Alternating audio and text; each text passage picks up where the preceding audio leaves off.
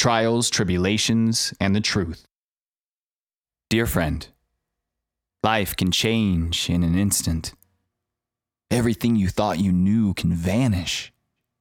The way you see the world, the way you see people around you, can be altered forever. In the fall of 2016, I was teaching full time. I decided to take a job as a drama teacher at a middle school dedicated to the arts. I thought I might be able to build a meaningful career from there. It wasn't an easy role to step into, however. This had been a failing school.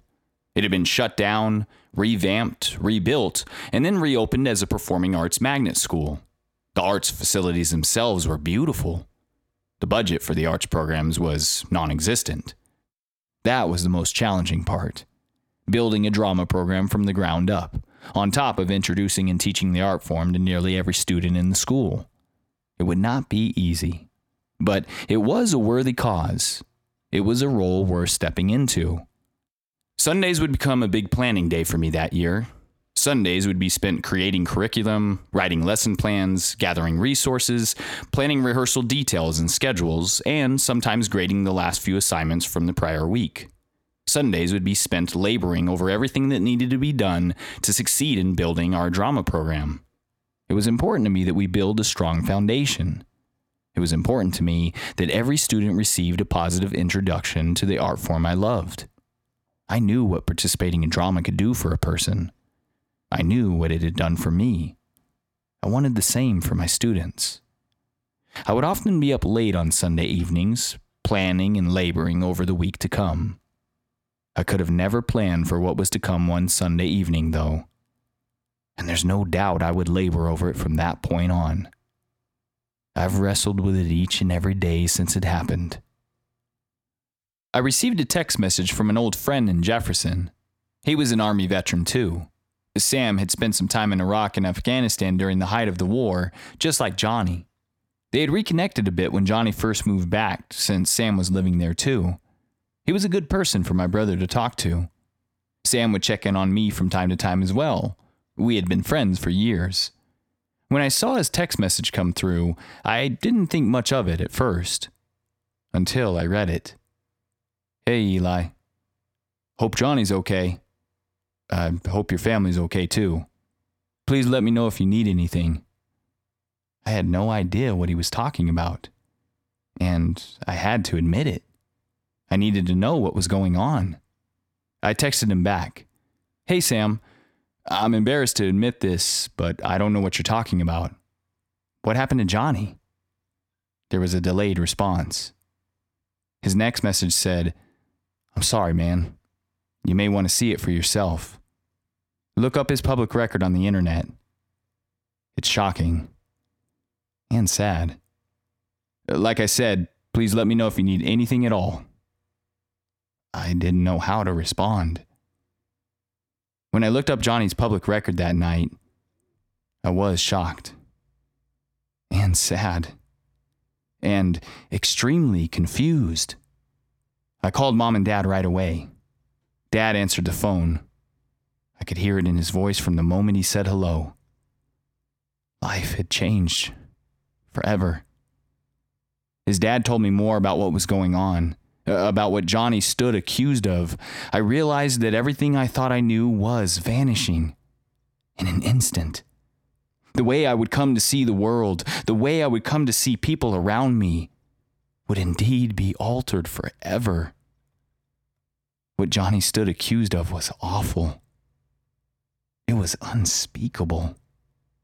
It was nearly unbelievable. I didn't want to believe my brother was capable of it. Mom and dad couldn't believe their son was capable of it. What Johnny stood accused of, if true, would ruin people's lives. It would steal the innocence of his own children and become the most painful part of their lives. It would be their hardest memory and their worst nightmare. They would never forget. It would tear our family apart. My friend, I realize what I'm doing right now. I'm keeping you in the dark. We've been building to this moment. The entire story has been leading to this. The tip of the apex is here. Like fruit ready to fall from a tree, the truth is dangling on a string. You're on the razor's edge. And I'm still not telling you what happened, what Johnny did. I'm keeping you in the dark. Believe me, I feel your pain. I know exactly, exactly how you're feeling. I know it's frustrating and confusing and, and filled with tension. It's maddening, I know. But believe me, I feel your pain. But I need you to sit with it just a little bit longer. I need you to hang in there. I need you to trust me. Because even though I feel badly for doing this, it's the only way for you to truly understand. This is what happened to me. This is how I found out the truth myself. Here's what I did know Dad told me Johnny had been arrested. He had been asked to come down to the police station to answer a couple of quick questions about the girls. While he was there, they had taken him into custody. Nobody was sure when Johnny would be getting out. The police and Child Protective Services then came to mom and dad's house to question them. Dad was at work at the time, so mom had to answer their questions alone.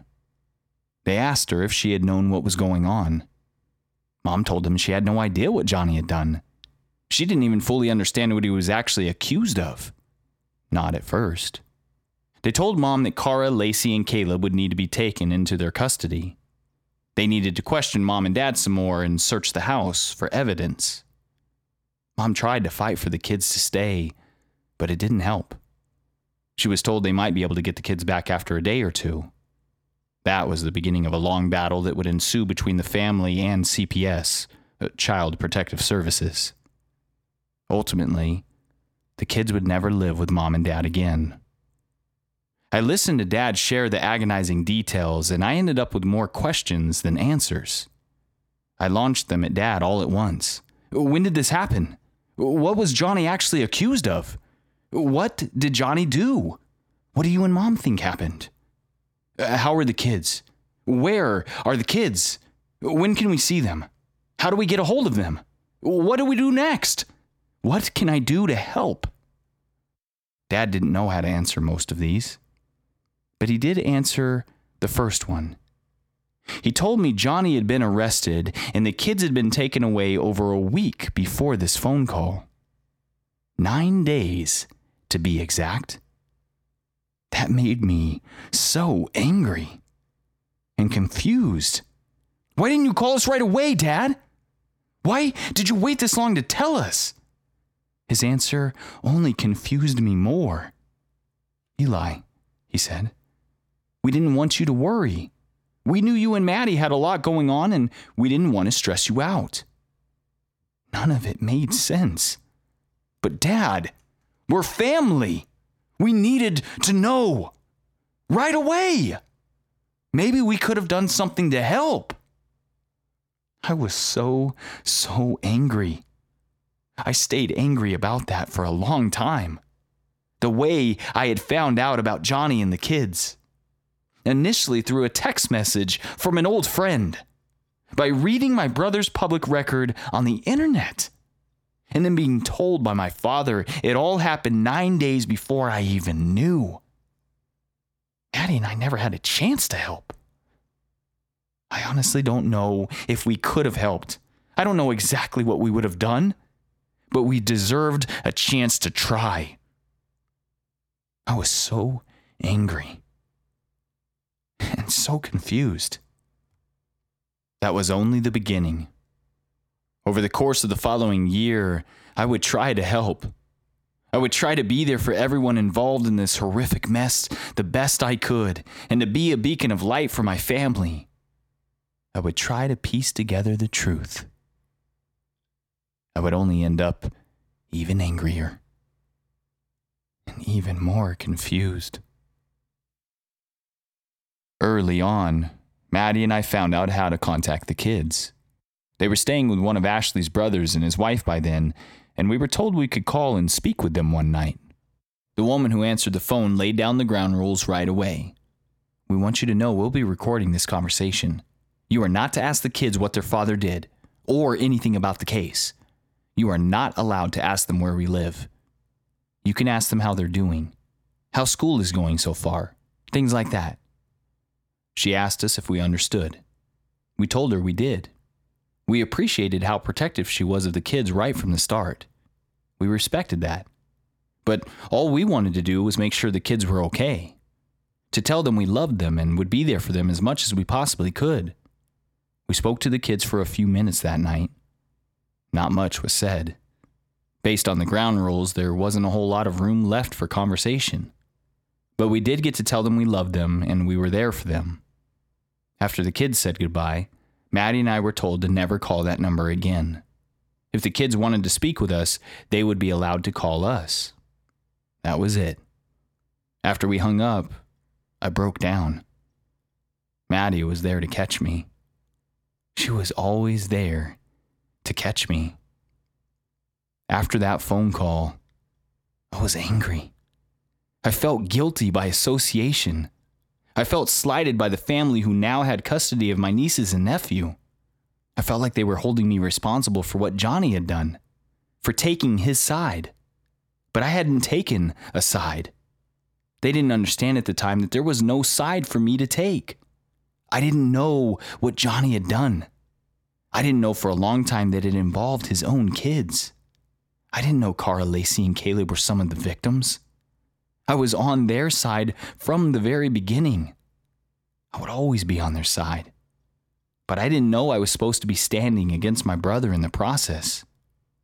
I knew he must have done something wrong. I knew he must have made a mistake. He had made a bad choice. He was in jail for a reason.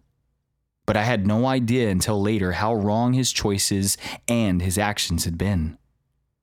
All I knew for sure was I was angry. Maddie and I tried to work with CPS. We wanted to have consistent contact with the kids if possible. We hoped to have visitation rights with them. We felt we deserved that. We hadn't done anything wrong. We were nowhere near Jefferson when everything happened. We were living up in Albuquerque, of course, and what Johnny was accused of had happened nearly 200 miles away. Maddie and I, we just wanted to be there to help the kids. We just wanted them to know they had more people out there who loved them, who wanted the best for them. We just wanted them to have more family standing by their side. But I made a mistake in my conversations with CPS. I brought up Ashley. I explained a lot about her past. I explained a lot about her and Johnny's past. I expressed concern about her family. I was worried her family would let Ashley back into the kids' lives. She had lost all of her rights by then, mostly because of her issues with drugs and alcohol, and I was worried she would find a way back into the picture. I somehow convinced myself she might even try to get custody of them again. I knew Ashley wasn't good for the kids. She hadn't been for many, many years. And I wasn't sure if her family would be good for them either. I didn't know them. At the time, I didn't know whose side they were really on. I was doing the same thing to them that I accused them of doing to me, making them guilty by association, holding them responsible for what Ashley had done. I was wrong.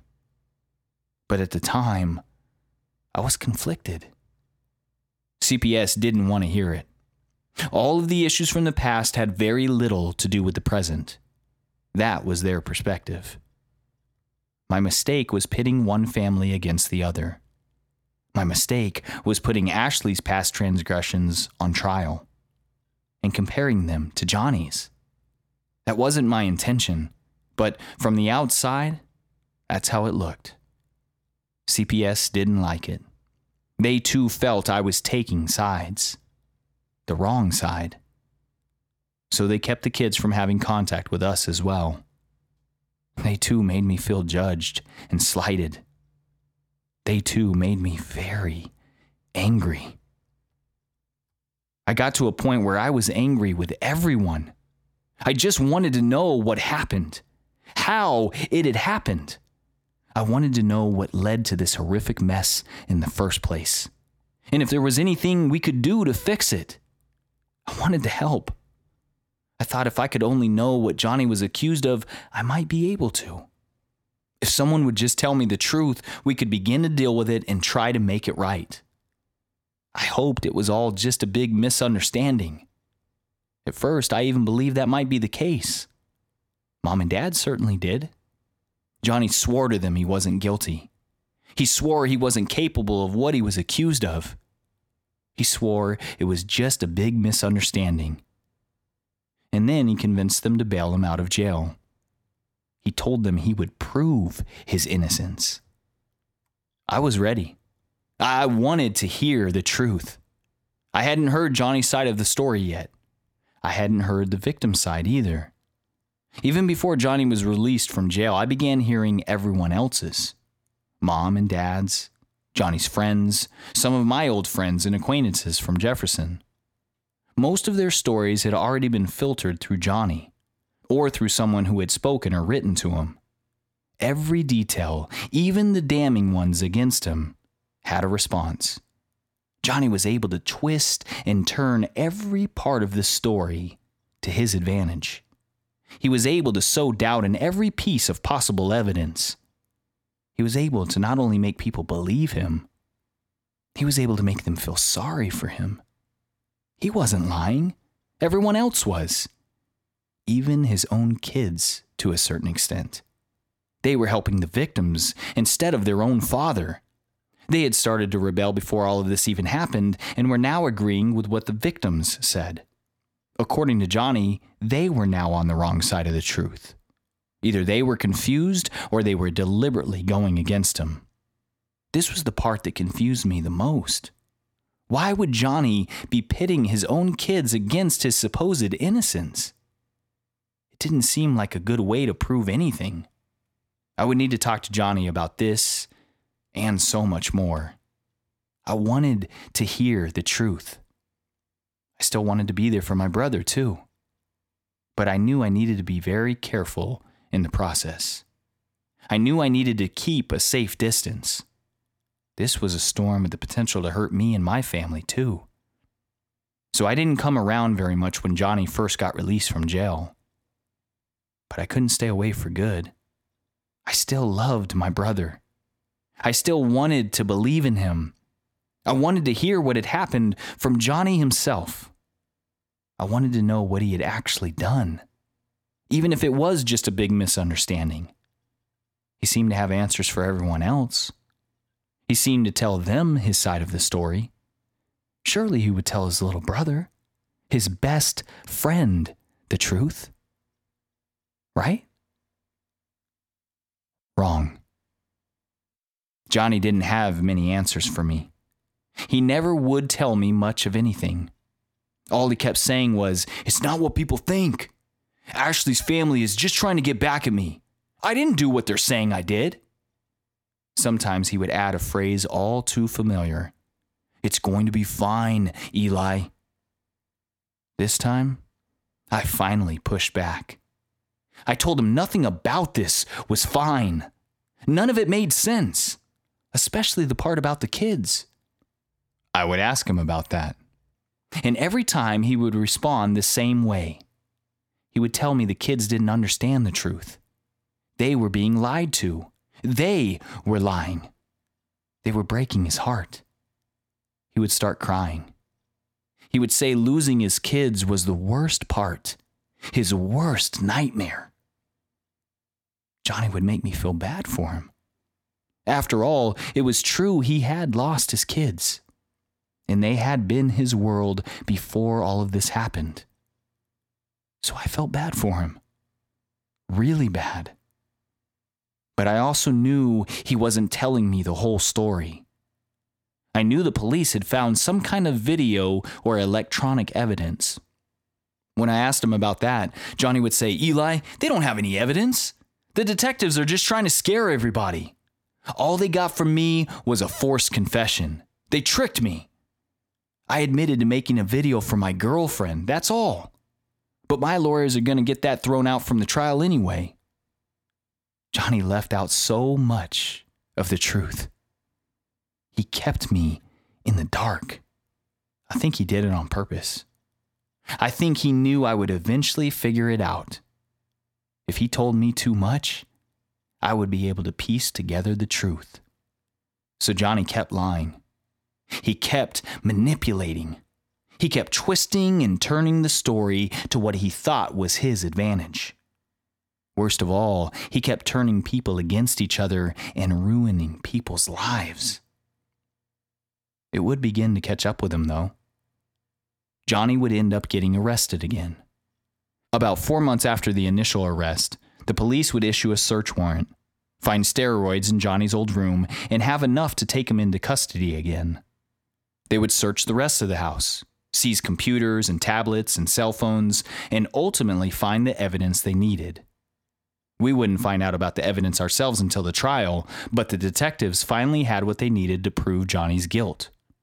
They had what was needed to tell the whole story, to tell the truth.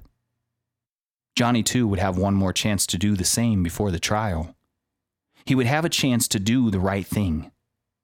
He would even be offered a plea bargain that could have saved him years behind bars if he just admitted what he had done. If he made the right choice, even if it was the most difficult one imaginable to him. Instead, Johnny did it his own way. Once again, he wouldn't listen to anyone else. He somehow convinced himself he could still prove it was just a big misunderstanding, that everyone else was lying and he was telling the truth. He tried to convince mom and dad of this again, too. This time, they weren't sure who to believe. But Johnny was successful in getting them to suspect the police of planning steroids in his room. He was successful in sowing a little more doubt. And then he was successful in convincing mom and dad he needed to be bailed out of jail again. This time because he was really sick. According to my brother, he might even be dying. Johnny told mom and dad he was rapidly losing weight. He told them he had taken some tests while in jail and was told by one doctor he might have early signs of cancer. He begged mom and dad to save his life to give him more time outside of jail to fight for his innocence and for his children, to fight for his family. It worked. And because the detectives were still searching through everything they had seized from the house and hadn't found the actual evidence they needed at that point, Mom and Dad were able to post bail for Johnny one more time. Not without consequences, though. Dad pulled nearly all of his retirement out for it. He drained his savings. He gave everything he had because he thought his son was really sick, maybe even dying. Because he wanted to believe his son was innocent, that he couldn't possibly be capable of what he stood accused of. This too would have its consequences. When Cara Lacey and Caleb heard about Johnny being bailed out again, they were through with mom and dad. In the kids' eyes, they had completely taken Johnny's side now. They couldn't be trusted anymore. The kids didn't ever want to see or talk to mom and dad again after that. When Johnny got out of jail the second time, I didn't go to see him right away. Partly because I was really busy with work and spending time with Maddie and Jackson. But I was also tired of taking time off from those things. I was tired of dropping everything and going down to Jefferson when I knew I wasn't getting the whole story. I was tired of the darkness. So I didn't go see Johnny right away. Mom would call me a few weeks later and tell me how disappointed Johnny was, how sad and upset he was. He told her he felt like I didn't care anymore. He felt like I would be there if it were Maddie's brother Nate in this situation, or one of my old friends from Jefferson. He actually lashed out at Mom about it one day. That's why she called me. Your, your brother really needs you right now, Eli. I don't care what arrangements you have to make. We need you to come down here. So I went. I must say, when I saw Johnny after his second stint in jail, he did look really sick. He had lost a lot of weight. He didn't look like a superhero at all anymore. He looked like he could, in fact, be dying. I found out he hadn't been eating. He told me he couldn't anymore. Nothing would stay down. I found out he was having excruciating pain in his back and his abdomen area. I found out he was taking far too many medications to numb the pain. Johnny was not doing well. I began to really worry about him. I began to feel like I needed to be there for my brother and my parents more. When that school year came to an end, I decided to step away from teaching. I would not be returning the following year. In many ways, it was a difficult decision. On the other hand, it was quite simple. Either I could be fully committed to my students and the wonderful staff I worked with, or I could be fully committed to the family that desperately needed me at the time. My family. I chose them. I chose Johnny. I went back to doing medical billing and coding. I went back to the company I had worked for in Los Angeles. It would allow me to work from home again. It would allow me to work for a friend. Chad would be my direct supervisor and support me more than I would ever be able to thank him for. It would allow me to drop everything and go when I needed to, or to bring my work with me. So that's what I did. For the next five months, I went down to Jefferson a lot. I took Johnny to medical appointments and asked lots of questions. I got in shouting matches with some of his VA doctors. I demanded Johnny be referred to different specialists. I even coordinated a fundraiser to raise money for Johnny's medical bills. I did everything I could to help my brother, to help my parents, to show them all that I did care. I really did. And even though I still didn't know if Johnny was innocent or guilty, I knew I didn't want him to be sick or to die. I wanted to be there for him as much as I could for whatever amount of time we had left. I was there all the way up to the end, up to the night before the trial. That's a night I'll never forget. Johnny started talking about making a run for it. He talked about possibly going up to Canada and staying with someone he knew there. He also talked about the possibility of suicide. He talked about taking his own life, saying it didn't matter anymore. That led to another idea. He thought maybe he could just hurt himself badly enough to get out of the trial buy himself a little more time. He talked about that being a possible solution. He said he couldn't go through with the trial. That alone might kill him. He knew the girls were going to be there and he wasn't ready to face them. I told Johnny he had to go through with it. Running would only make things worse. It would ensure he went to prison. It would make him guilty in the eyes of so many. I told him all his other ideas were not a solution either. Then I stayed awake all night watching Johnny, making sure he didn't try to run. Or worse. That's a night I'll never forget. The next day was the trial.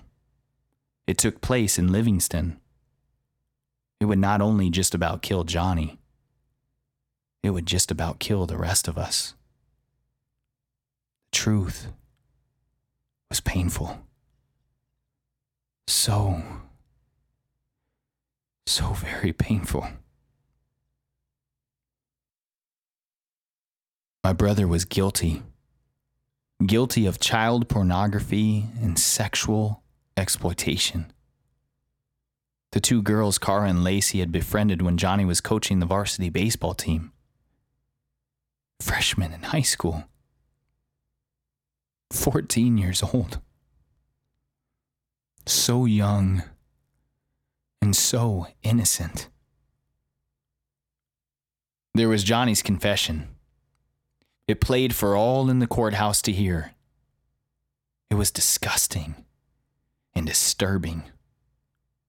He admitted to multiple counts 20 at least, maybe more. There was the video evidence three the detectives were able to find. Johnny had tried getting rid of them, but the investigators found them in a deleted folder. In the videos, you could see Johnny setting up the camera in the bathroom.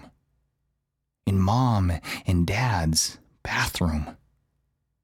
The judge would later say, the look on Johnny's face is what would haunt him the most. He looked driven by something darker than words could ever describe. Courthouse didn't show the videos, of course, but they would play the audio for all to listen to as well. You could hear Johnny's voice telling the girls the restroom was open. If they wanted to change their clothes or take a bath or a shower, it was available for whatever they needed. The girls would end up on video in their most private moments, in the most personal ways. Cara and Lacey would end up in one of the videos too. His own daughters. Johnny had to have known that was possible. But he did it anyway. Finally, there were the girls' testimonies. That was the hardest part. Even more painful than hearing Johnny's confession or the audio from the horrific videos he recorded. Hearing their words, hearing their pain, was the hardest part. They were angry. They were embarrassed. They were heartbroken. They were hurting. What Johnny did damaged them far beneath the skin. He stole their innocence. He broke their trust. Not just their trust in him, their trust in every man. He just about broke their spirit entirely. Johnny took pieces of them that they would never get back. Their lives would never be the same. They would be changed forever. Cara and Lacey felt the same way. Only they experienced certain parts of the trauma in a completely different way. This was their father. He was once a shining light in their lives. He was once their provider and their protector. He was once their hero. Now, just a villain. Lacey didn't want to speak on the stand. She didn't even want to look at Johnny or any of us in the courtroom. I understood. I couldn't look at anybody either. I sat by mom with my head down and just held her. She wept and she shook. And I just held her. Kara spoke on the stand. She had a lot to say. She directed almost every word right to Johnny's face. I understood that too. The part that got to me the most was when she talked about what she would be losing in the future. She asked these painful questions Who would celebrate with her when she graduated from high school? Who would walk her down the aisle someday? Who would be there when she had her first child? It was the most heartbreaking thing I've ever heard. When Kara came off the stand, I finally looked at her and whispered through tears streaming down my face I didn't know. I didn't know. I really didn't know. That was the hardest day of my life. I cannot even begin to imagine how hard it was for Kara and Lacey and their two friends. They deserved so much better than what Johnny gave them. Dear friend, I had to say goodbye to Johnny that day. I had to say goodbye to the brother I once knew.